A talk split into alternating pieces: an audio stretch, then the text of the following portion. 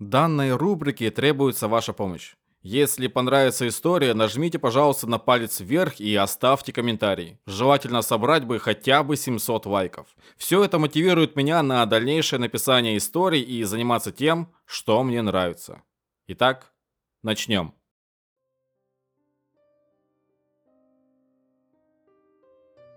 Что может страшить великого мага? Того, кому подвластны многие недоступные большинству существ в практике и кому открыты секреты мироздания.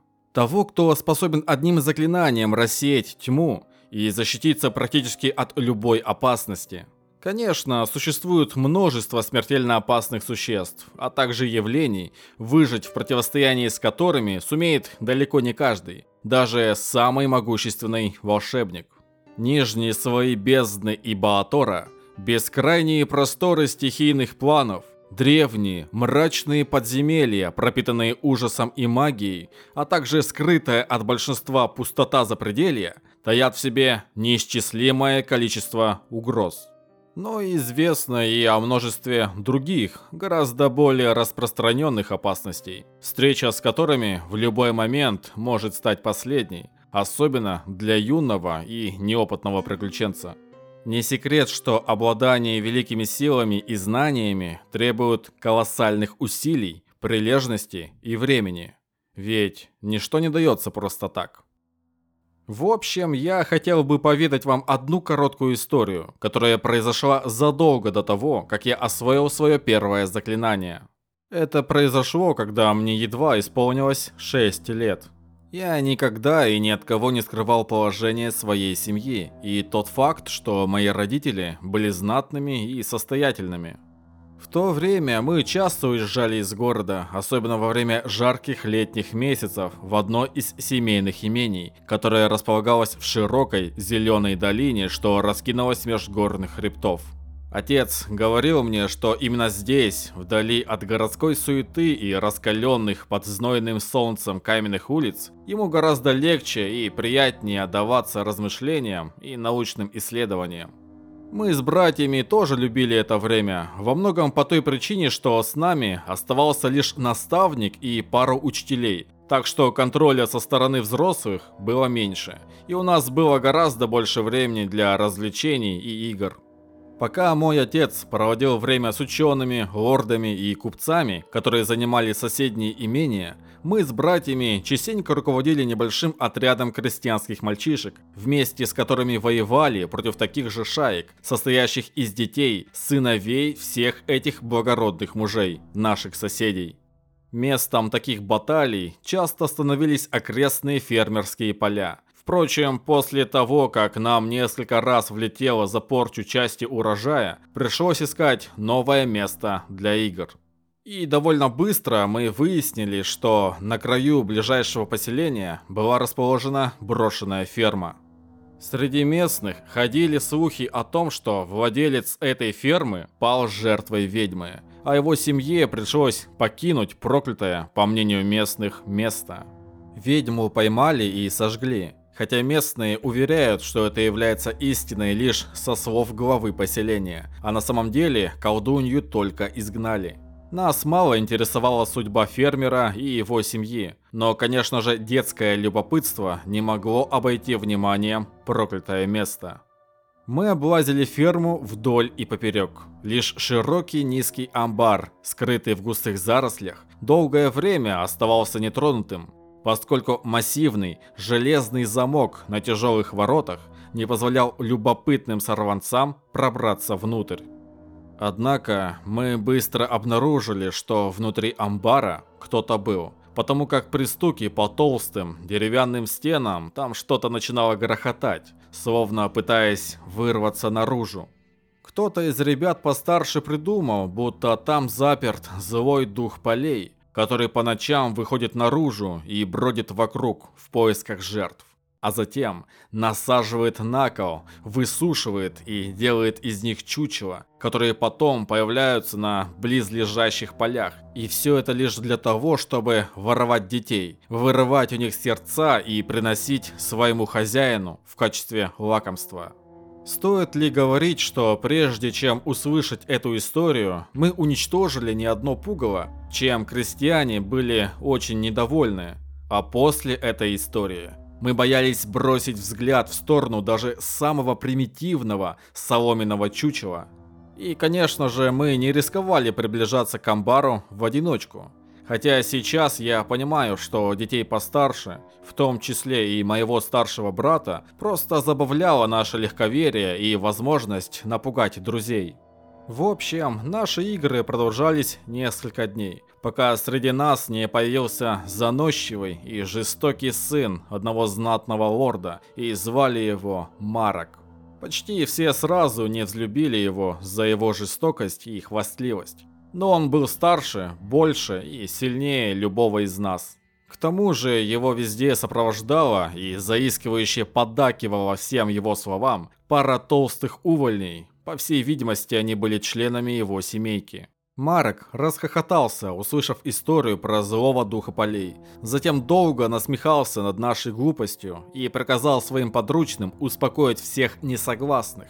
Так что некоторые из нас заработали синяки и шишки, а моему братишке даже разбили нос. Однако амбар определенно привлек внимание Марка, и какое-то время он забавлялся тем, что заставлял одного из своих подручных стучать в ворота, которые, стоит заметить, при этом периодически сотрясались от довольно сильных ударов изнутри.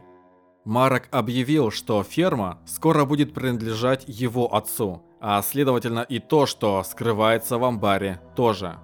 Но также он добавил, что не потерпит чужих на своей территории и заявил, что нам теперь запрещено появляться на этом и близлежащих полях. Мы решили отступить, но лишь для того, чтобы продумать тактический план, как проучить наглеца. Уходя, мы слышали, как Марок приказал своим спутникам лезть на крышу, а также найти что-нибудь, чем можно было бы вскрыть амбарный замок. Спустившись к широкому ручью за фермой, мы с братом и другими мальчишками обсуждали план наступления. Но боевые действия было решено перенести на другой день, так как начало смеркаться. В сгущающихся сумерках мы поспешили домой и едва успели выйти на дорогу, как сзади со стороны фермы раздались громкие вопли. Признаться, в тот момент мое сердце ушло в пятки от страха. Но мой брат держался уверенно и заявил, что собирается вернуться, чтобы посмотреть, что могло произойти на ферме. Я не мог бросить брата и направился следом. Вопли со стороны фермы быстро стихли. Крадущейся походкой брат двигался вперед, а я ступал следом, повторяя его движения. Мы прошли через заросшее поле и приблизились к амбару. Несмотря на то, что солнце уже давно скрылось за горизонтом и все вокруг тонуло в полумраке, мы сразу заметили, что тяжелые ворота были распахнуты настежь. Вокруг никого не было видно. Мы подошли ближе, и брат вдруг остановился, уставившись под ноги.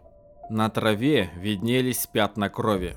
Чуть дальше, на колючих ветках кустарника, висели окровавленные ошметки одежды. А из-за угла сарая виднелось что-то светлое. Мы даже не сразу поняли, что это было тело одного из мальчишек.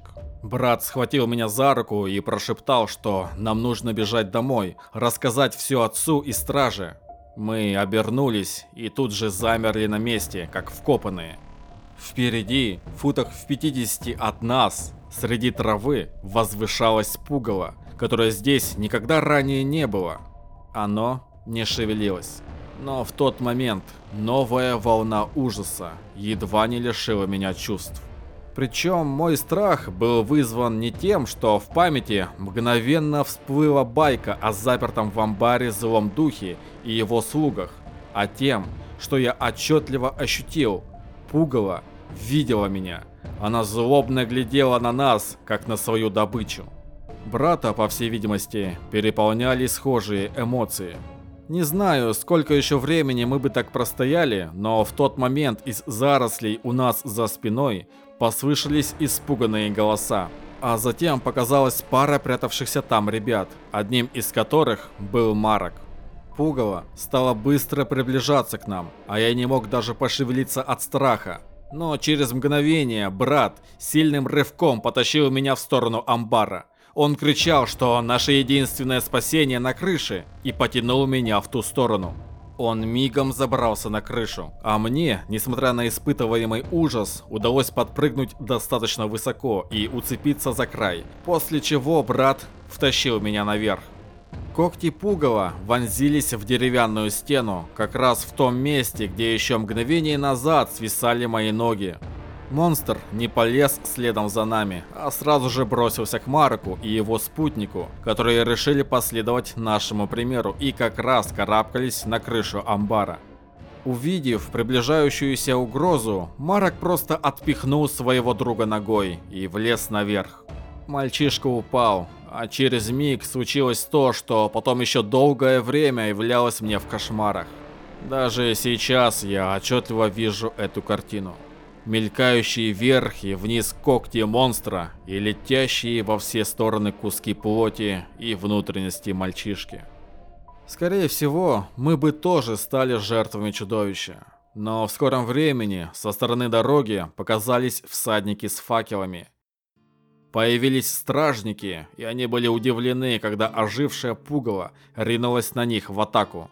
Как позже выяснилось, злой дух, который вселяется в чучело, выполняет приказы своего создателя или хозяина даже после его смерти и обороняет свою территорию. Стражники довольно быстро справились с монстром, а затем спустили нас с крыши и доставили домой, где нам досталось от отца. Хотя потом брат рассказал, что отец хвалил его за то, что он не бросил и фактически спас меня. А вот Марка после этого случая мы видели всего два или три раза, и то лишь в окружении толпы слуг и стражников. В последующие годы он больше не играл с другими ребятами и никогда не отходил от дома на большое расстояние. Сидящий на крыше амбара вместе с нами и трясущийся от страха мальчишка совершенно изменился – когда стражники спустили его вниз, и он принялся разглагольствовать о том, что мы обязаны ему спасением, и вообще утверждал, что он в конце концов и сам разделался бы с пугалом. Впрочем, ничто не помешало Марку занять довольно значимый государственный пост в столице. Да и я нисколько не удивлюсь, если, повзрослев, он стал рассказывать детям о своей первой встрече с чудовищем, и о том, как только благодаря его храбрости были спасены десяток его товарищей. А с вами был, как всегда, Абу Аль-Хазем, ученый, историк и исследователь.